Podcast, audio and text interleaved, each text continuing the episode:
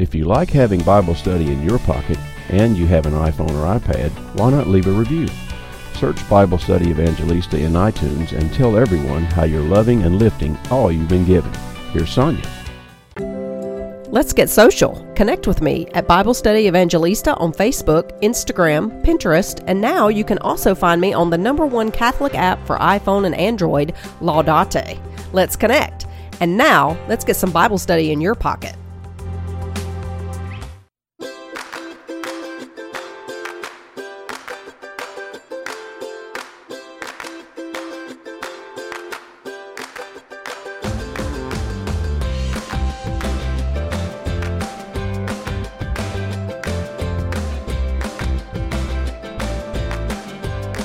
The Bible Study Evangelista Show, Bible Study Spinach that tastes like cake. I'm Sonja Corbitt, and I'm going to love and lift you today so that you can love and lift all you've been given. We're beginning today our series on Catholic social justice, the seven principles of Catholic social justice. And of course, you can just look around in the world today and sort of discern why we're doing this series. And I'll share a little bit more about that as we kind of go through this introductory show in which I'm going to give you the principles and outline where they come from.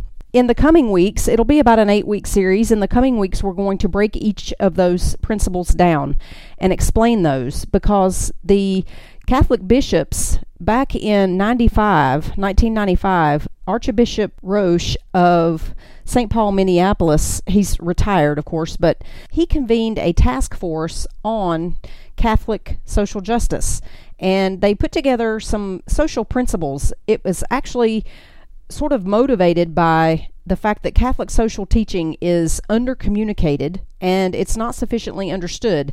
They said specifically that far too many Catholics are not familiar with the Catholic social principles, and many Catholics don't adequately understand that the social teaching of the church is an essential part of Catholic faith. And those are pretty strong words. And so they put this task force together to sort of uh, condense the social teaching into a convenient catechetical package, somewhat like the Ten Commandments and the Seven Sacraments, and maybe even the Eight Beatitudes. Those are pretty well known because they are conveniently packaged, and therefore they are easily understood and easily communicated, at least in a concise sort of way. So that's how we're going to approach it. And we're going to do a a lot of emphasis on the Bible study portion of it. These principles are rooted in scripture and tradition, as is all of Catholic teaching.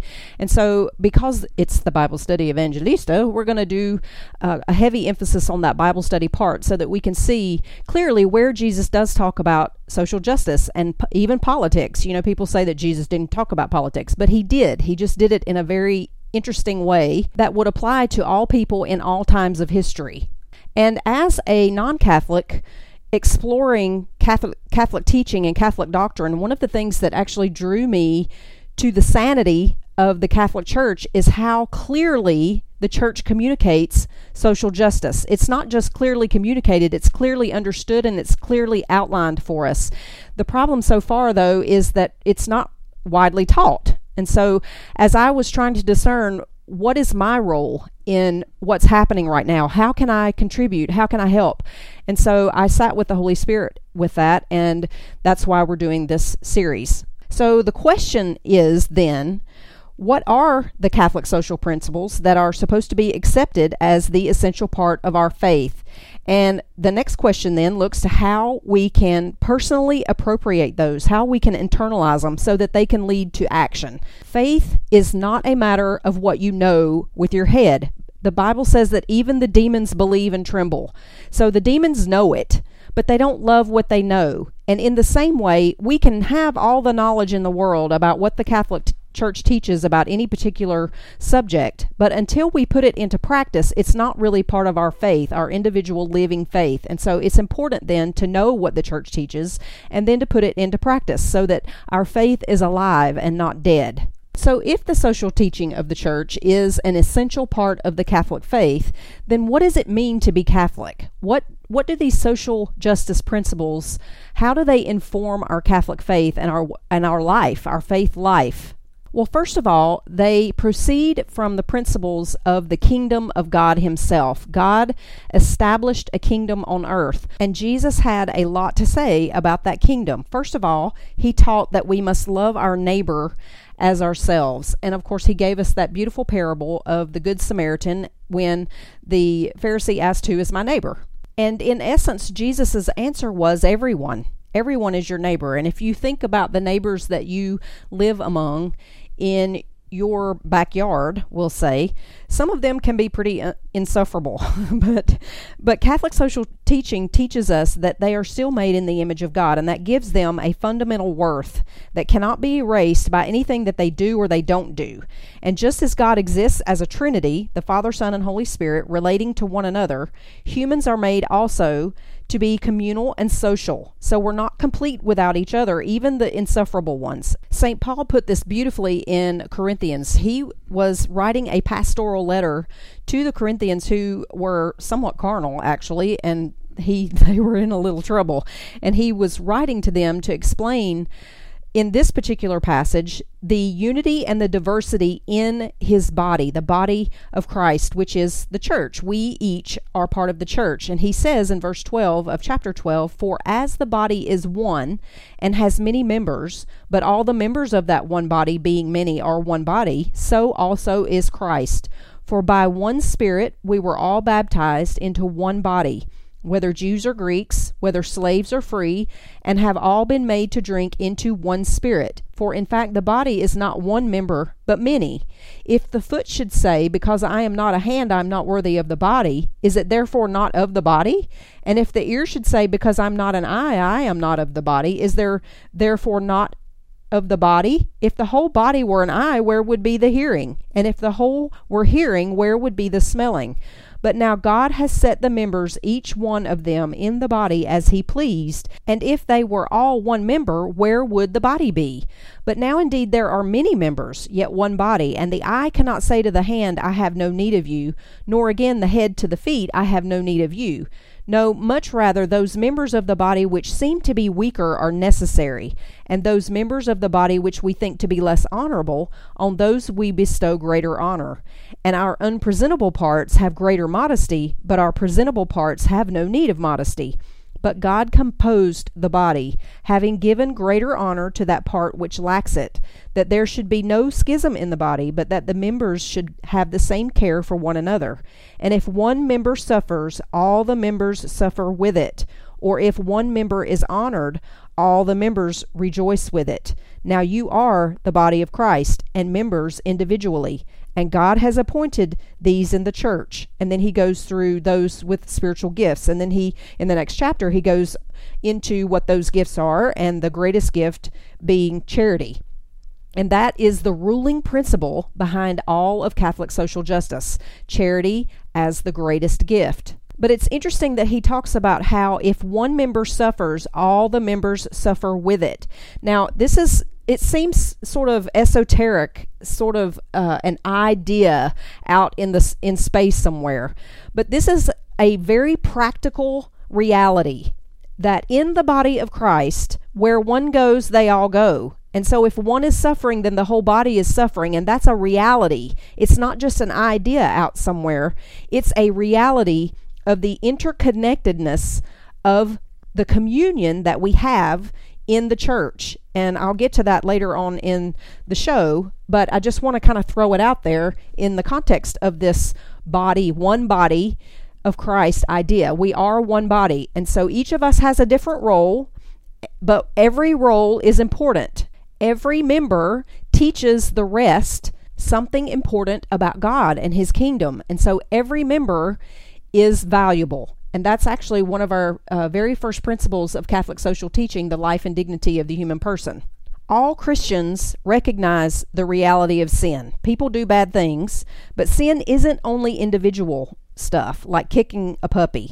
We're social. And since we're social, sin can take root in cultures and nations and social groups. That's just the reality of how it is injustice and sin can be part of social structures and systems because those structures and systems and institutions are made up of sinful individuals.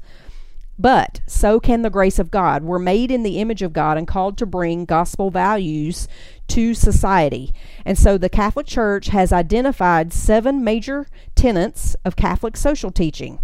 We are imperfect and we're living them out, but these are the ideal. These are the goal, the goals for the body of Christ. First, Every human life has value and dignity. Catholics are called to protect life from its beginning in the womb all the way until natural death. And those who have disabilities or illness or who are poor or persecuted, those are those least members that Paul was talking about. Those are also, and in fact, more so important in Jesus's teaching on the kingdom, those are even more important than the ones who are more visible and seemingly more important. Because each life is precious, Christians are called to work for peaceful resolution of conflicts and preservation of human rights. That's the very first uh, Catholic social justice principle life and dignity. The second is that Catholics believe that the most basic building block for society to flourish is family. That unique bond that is shared by spouses and parents and children and siblings and then the extended family. Families form groups like parishes and trade unions and social clubs and charitable organizations, and so people have a right and a duty to participate in their community because if these relationships are not healthy, then society as a whole suffers. Now, more on that when we get back from the break. I'm Sonja Corbitt, your Bible study evangelista.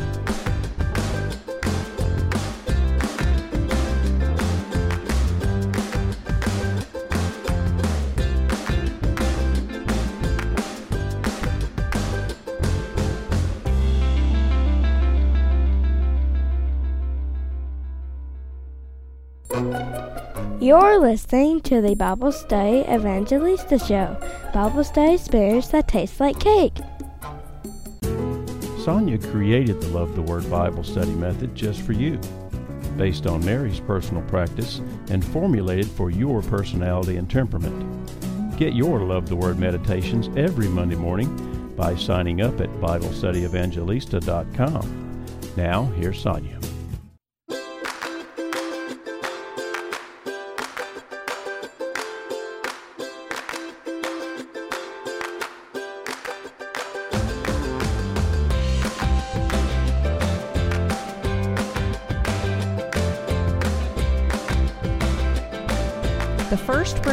Of Catholic social justice is life and dignity. The second is the call to family and community. The third, in every society there are rights and responsibilities. A just society comes from striking the right balance between our rights about how other people treat us and then the responsibility that we have to those around us. Rights without responsibilities is not community, it's just everybody out for themselves. So we have to ask ourselves whose responsibility is this, this issue? And that leads to subsidiarity, it leads to uh, how we view government, whether the government or a business, a corporation, an individual, whatever, whose responsibility is this issue? And so the church then is organized in this kind of way too, in which no higher level of an organization should perform any function that cannot be handled efficiently and effectively at a lower level of organization by people who individually or in groups are closer to the problems and closer to the ground. That is the principle of subsidiarity, and it is included in that third uh, Catholic social justice principle, rights and responsibilities. We'll talk about that in detail as we get to that. But in a nutshell, this is why a pastor is not responsible for doing all of the ministry in his parish. Yes, you heard me correctly. St. Paul actually teaches this explicitly.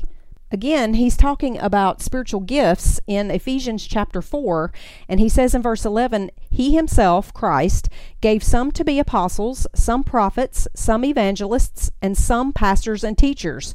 Why? For the equipping of the saints for the work in ministry, for the edifying of the body of Christ. And so we see there the principle that it is the saints themselves, me and you, who are to to be doing the work of ministry.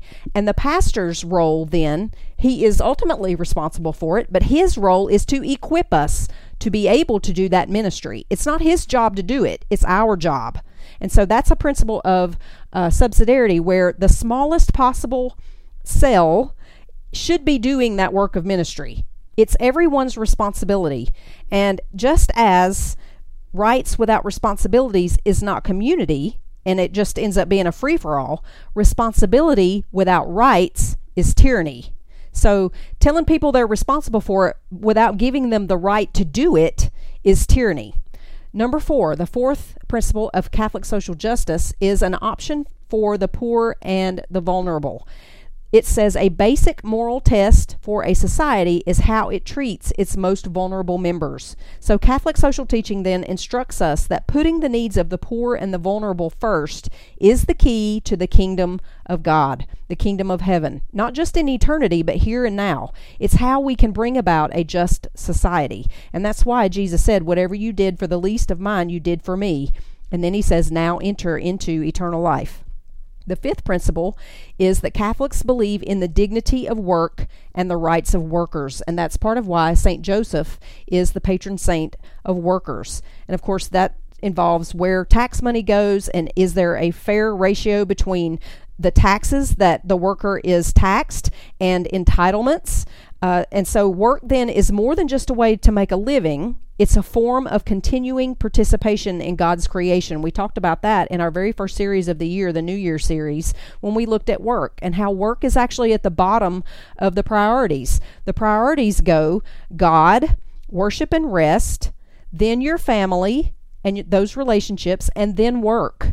And so work is actually the last on that totem pole. And of course, in that work is included ministry, whatever yours is. But the dignity of work is to be protected. And so that means that the basic rights of workers must also be respected and protected. The sixth principle is solidarity, where Catholics are called to empathize and stand with people who suffer. Pope John Paul VI taught that if you want peace, then you work for justice, even if it doesn't personally affect you. So that is, again, everyone's responsibility.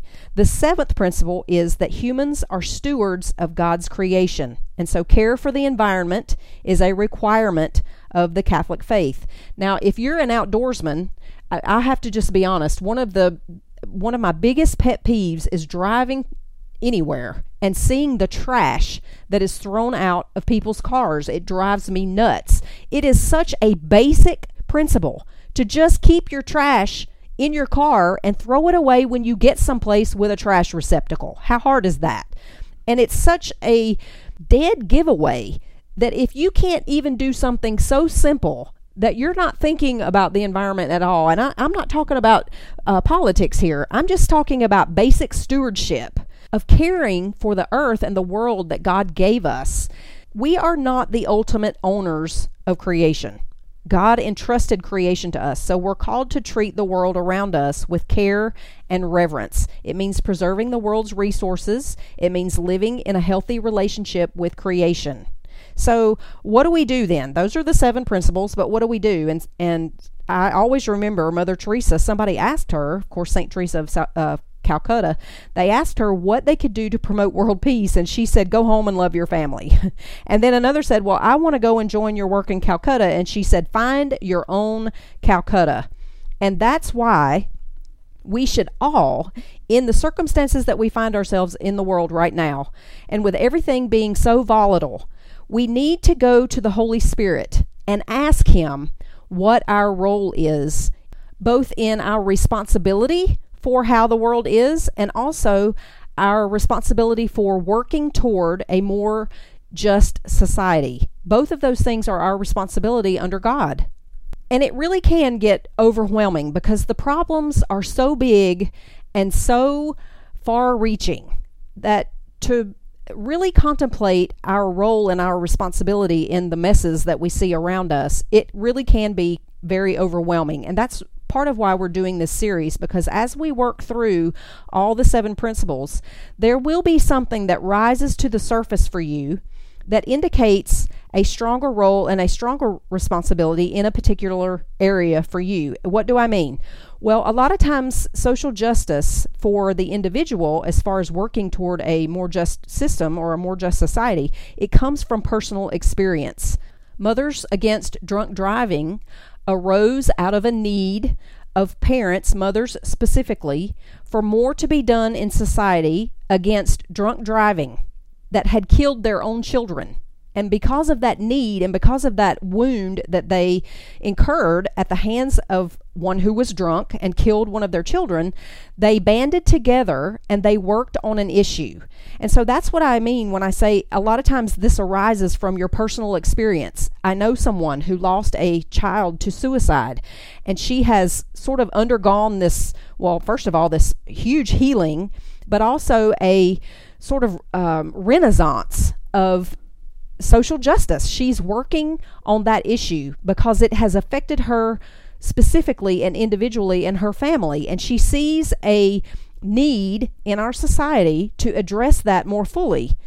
Again, this is explicitly in Scripture where St. Paul, again to the Corinthian church writes in chapter 1 of 2 Corinthians, the Father of mercies and God of all comfort, who comforts us in all our tribulation, that we may be able to comfort those who are in any trouble with the comfort with which we ourselves are comforted by God.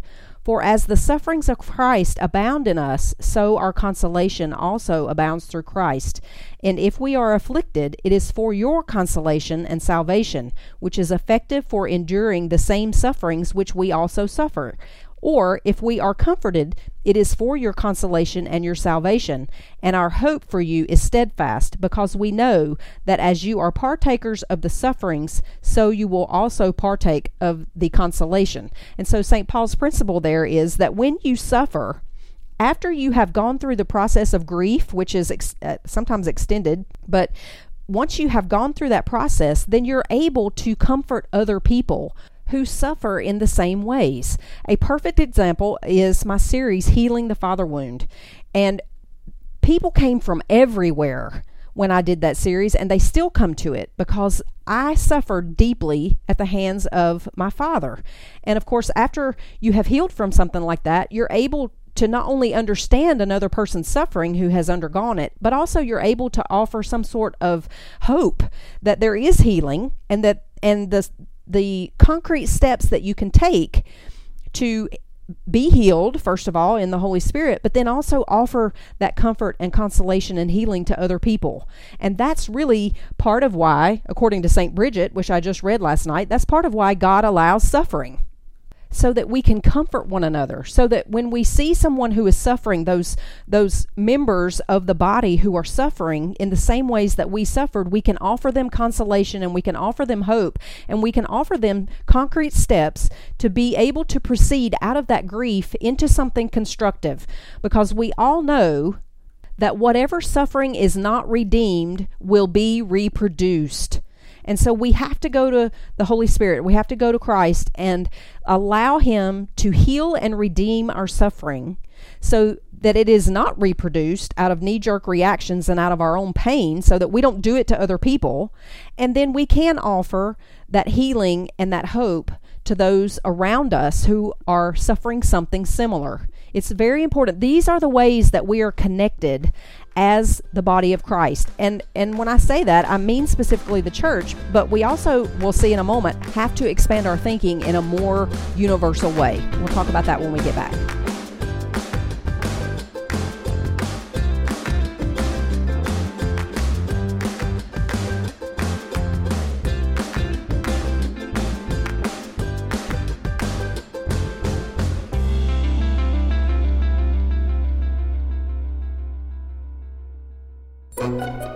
You're listening to the Bible Study Evangelista Show, Bible study spirits that taste like cake.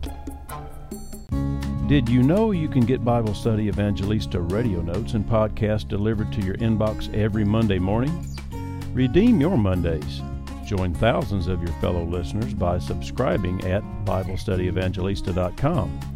Now, here's Sonja.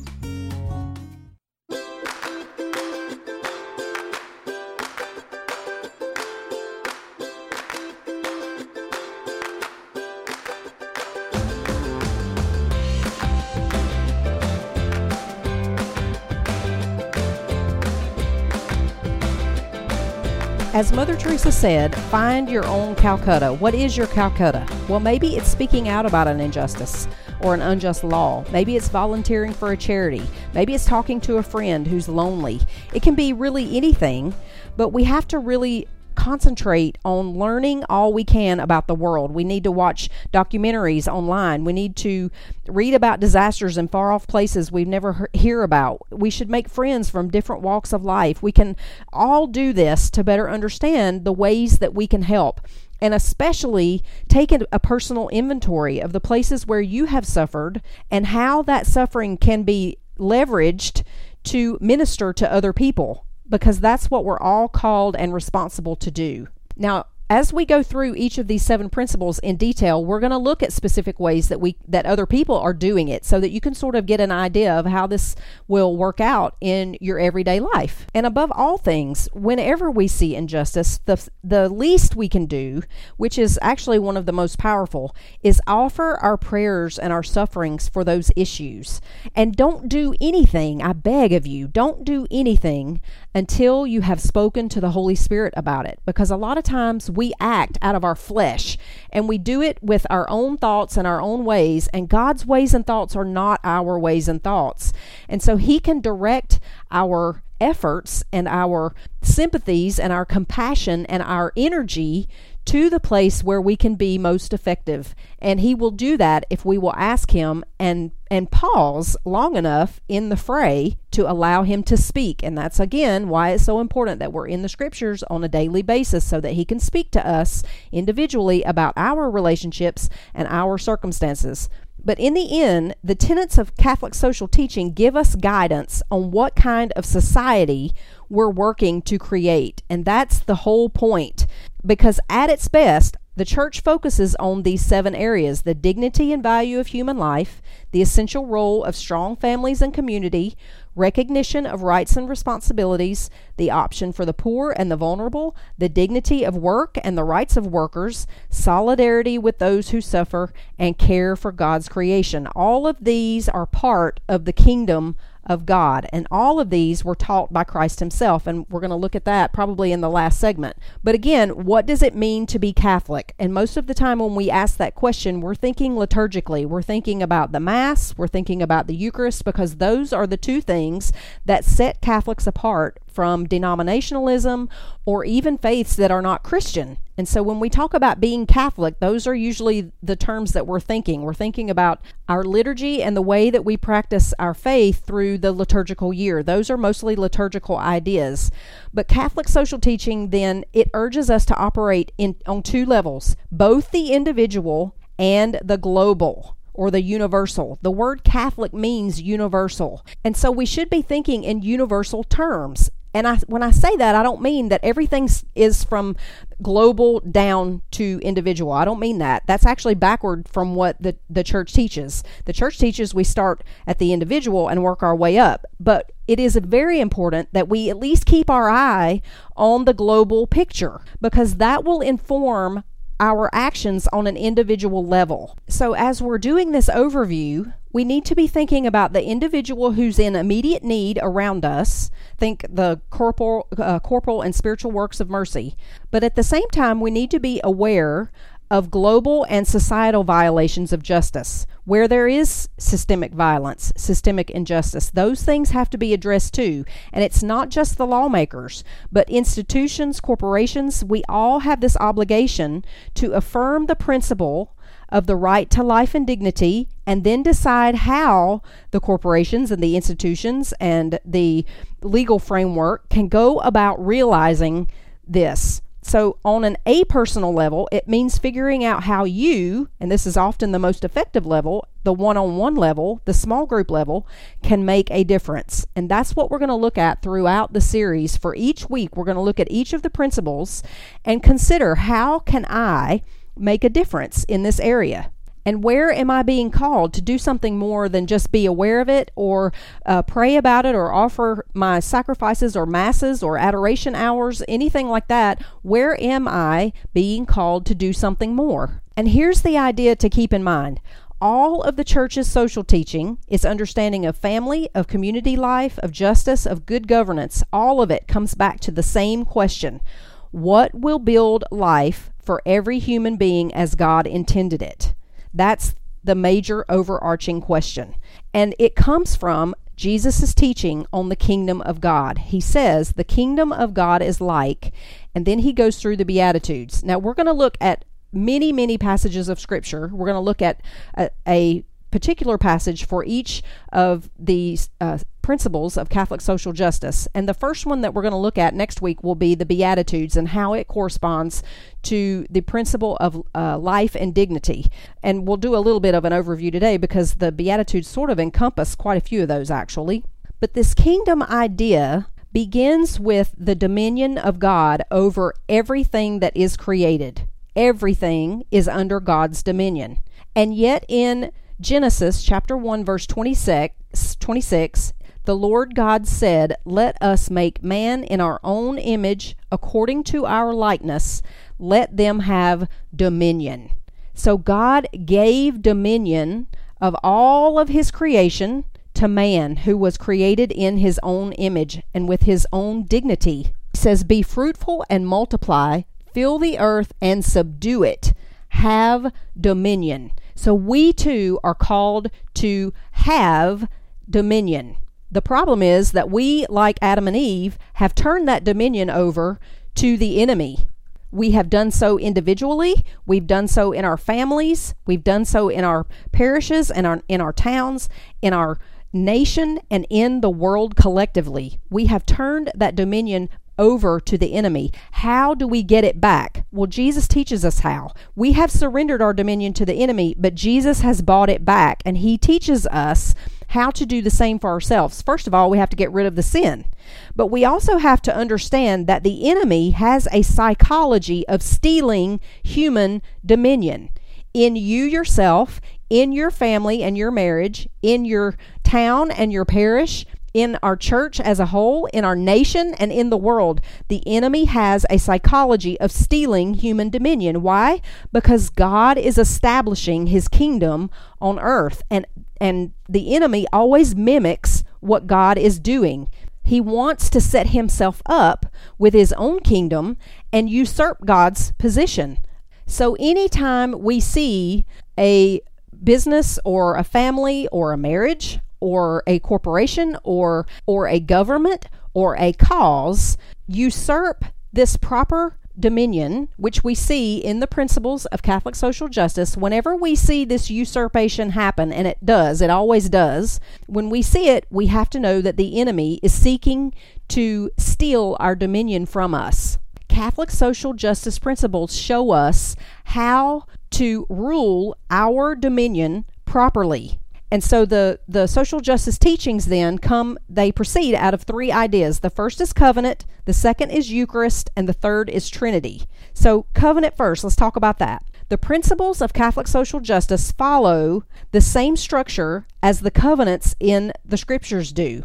The first covenant was between Adam and Eve as individuals and then them together in their marriage. That's the smallest unit, an individual and then a marriage. Then the second covenant was made with Noah and his family.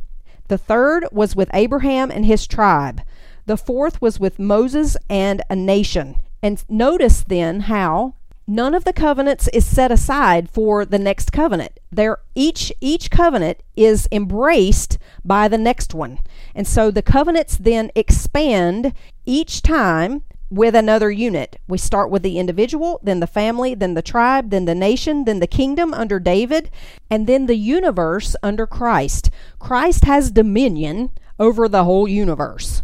And we, by virtue of our baptism and uh, by virtue of our being Christian, part of Christ, part of Christ's body, we also have that dominion. And so he teaches us through the teachings of the kingdom how that dominion should look. First, we look inward at ourselves individually. This is very, very important because if we don't have the individual right, then the family can't be right, the tribe can't be right, the nation can't be right, the kingdom can't be right, the universe can't be right. It all begins with the individual, and that's why Mother Teresa said, Go home and love your family.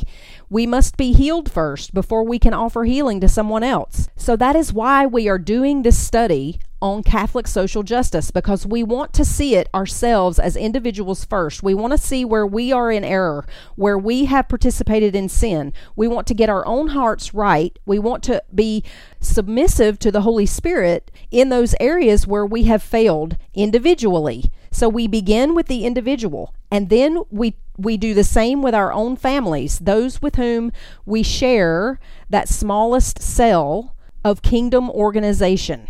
Then we can look to our tribe. Then we can look to the nation. Then we can look to the kingdom. Then we can look globally. Then we can concentrate on what can be done globally. But it all has to start with the individual. And so the covenant structure is the same structure that Catholic social teaching takes. We start with the individual, we move to family, then we work uh, towards workers, the uh, poor and vulnerable, then we look toward solidarity with our brothers and sisters throughout the world, and then, of course, creation.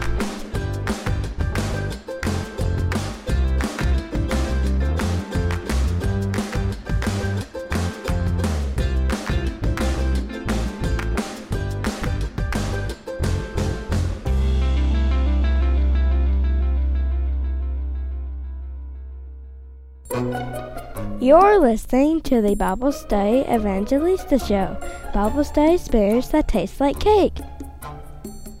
If you love having Bible study in your pocket, you can become a friend of the show.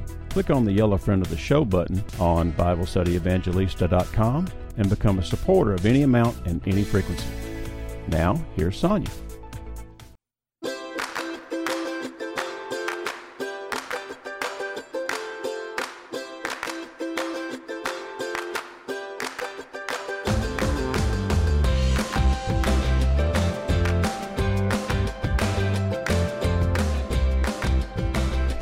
Principles on which Catholic social teaching rests are covenant, Eucharist, and Trinity. So, Catholic social justice teaching is a central and essential element of our faith. We've already talked about that. And its roots are in the Hebrew prophets who announced God's special love for the poor. And he called his people to a covenant of love and justice.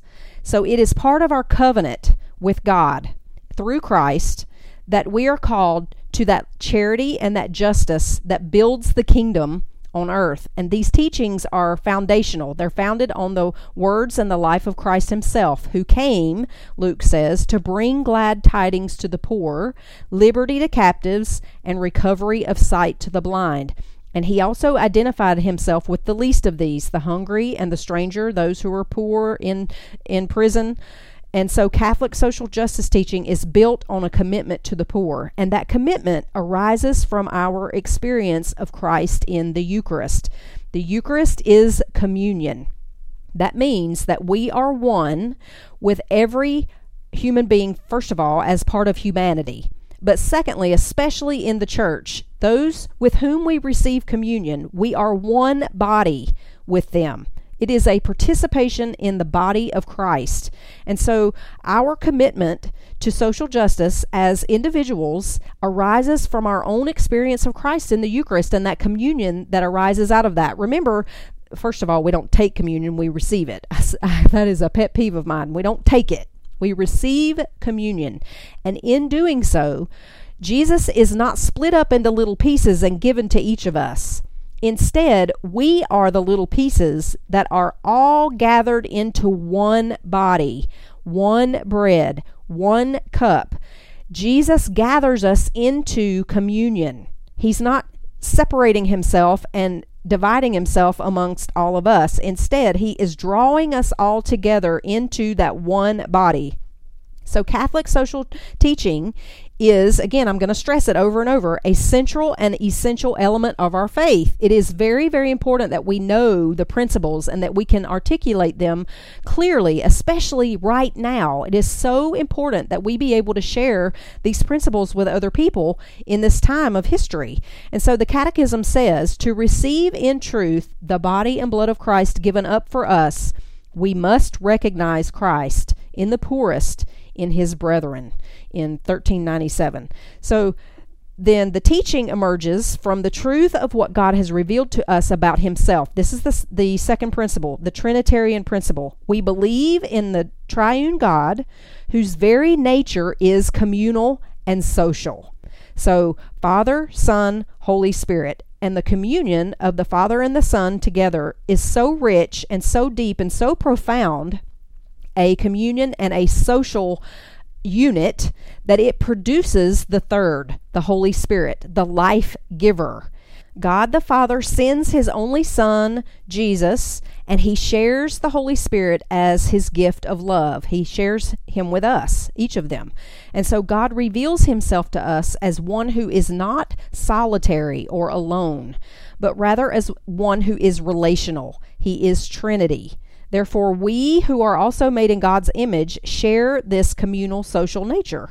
We're called to reach out and to build relationships of love and justice. Now, it's a matter of spiritual development that there are times and season seasons in our life and in our spiritual lives and in our prayer lives that we must really concentrate specifically on ourselves as the individual. But that is done so that we can then move outward in apostolate or in ministry to other people. I mean that's a that's a pretty basic thing that we all understand. It's just applying it. How do we apply it, right?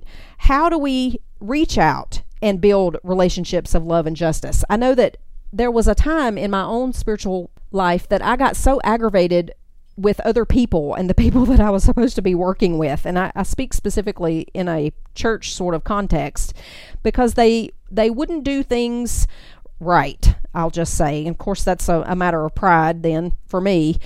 But God used them to teach me something about relationships. And it was this principle of being a member of a body. And and when I was determined to stay focused on myself as an individual, then he would push me into relationship with other people. And likewise, then when I got clingy and wanted to depend on other people, he pulled those relationships back and forced me to depend on him alone. And so there are seasons. My point of saying that is that there are seasons in which we'll be sort of doing this dance where we're concentrating on ourselves individually, but then we'll be moving out in relationship with other people. And then we'll come back to that relationship um, or that individual sort of concentration as we learn new things and we acclimate them into our own faith understanding.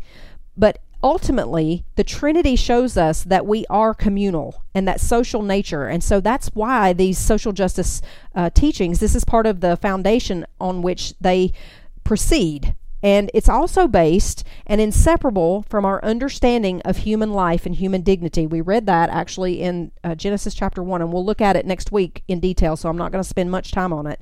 But every human being is created in the image of God and redeemed by Christ. And so every one is invaluable and worthy of respect solely because he or she is a member of the human family.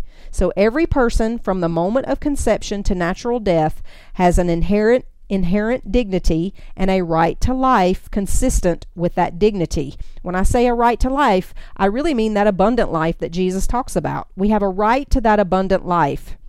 And each of us has a responsibility to build a society that enables everyone to achieve that abundant life for himself and his family and his nation.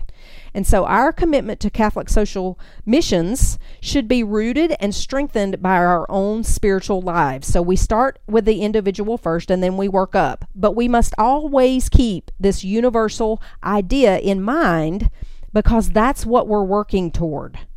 In our relationship with God, we experience personally the conversion of our hearts that is necessary to love other people the way that God has loved us. And that's why we start with the smallest and work toward the largest. So the question again is what will build life for every single person as God intended it? That abundant life. Well, one of the ways Jesus uh, talks about is in the Beatitudes. People always say Jesus wasn't political. Well, he kind of was because the Beatitudes were given to the people of Jesus' day who were hungering and thirsting for political justice. We all know that the disciples and the Pharisees and all the Jews were looking for a political Messiah. And Jesus was not a political Messiah in the way that they expected, but he did teach about how to change society in terms that would in, uh, imitate the the kingdom of God in heaven. Thy kingdom come, thy will be done on earth as it is in heaven. And so when Jesus gave the people the teachings of the Beatitudes, he's teaching us how to bring the kingdom of God, the dominion of God, to earth as it is in heaven. Now, the first four Beatitudes, there's a the way in which we're going to kind of look at these. Um, now, next week it'll be a little bit different, but I want to present them first in pairs, where we're looking at the condition of oppressed people. This, the first four beatitudes represent those oppre- those who are oppressed. The second four beatitudes represent the powerful or the influential people of society who are the means by which God intends to bring blessing and justice to the oppressed. Those who are means of blessing in others then in turn receive the same or a similar blessing. Abraham is our example there. He God told Abraham, "I will bless you and you will be a blessing." And he includes that for all of the earth. And so the first oppressed is blessed are the poor in spirit, for theirs is the kingdom of God. The powerful are blessed are those who are persecuted for the sake of justice, because they champion the poor. In the past, the prophets were persecuted because they championed righteousness.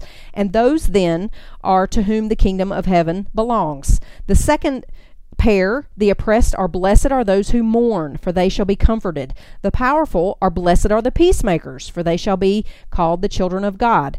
The oppressed in the third pair are the meek. Blessed are the meek, for they shall inherit the land. That actually means the promised land. The powerful are the pure in heart, for they shall see God the the one two three fourth pair the oppressed are the hungry and those who are thirsty for justice and righteousness. They shall be filled with justice according to amos 5 let justice roll on like a river. And then the powerful there in that beatitude are blessed are the merciful for they shall obtain mercy. Now we'll look at this in detail next week when we look at our very first uh, principle of catholic social justice life and dignity of the human person but I hope that this gives you a good overview of those principles, the seven principles. We know that they're rooted in covenant, in Eucharist, in Trinity. We know and have looked at all seven of them. I'm going to just re- reiterate them quickly. Um, the dignity and value of human life, the essential role of strong families and community, recognition of rights and responsibilities, the option for the poor and the vulnerable, the dignity of work and the rights of workers, solidarity with those who suffer, and care for God's creation. The point is that we're looking more globally, at least with our mind's eye, so that we can focus down to the individual on ourselves, where we have failed, and where the Holy Spirit is calling us to be more involved. Until next week, I'm Sonja Corbitt, your Bible study evangelista.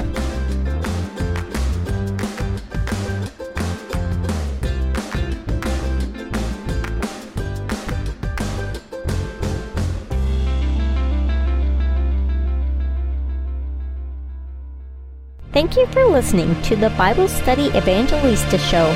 Find out more at BibleStudyEvangelista.com.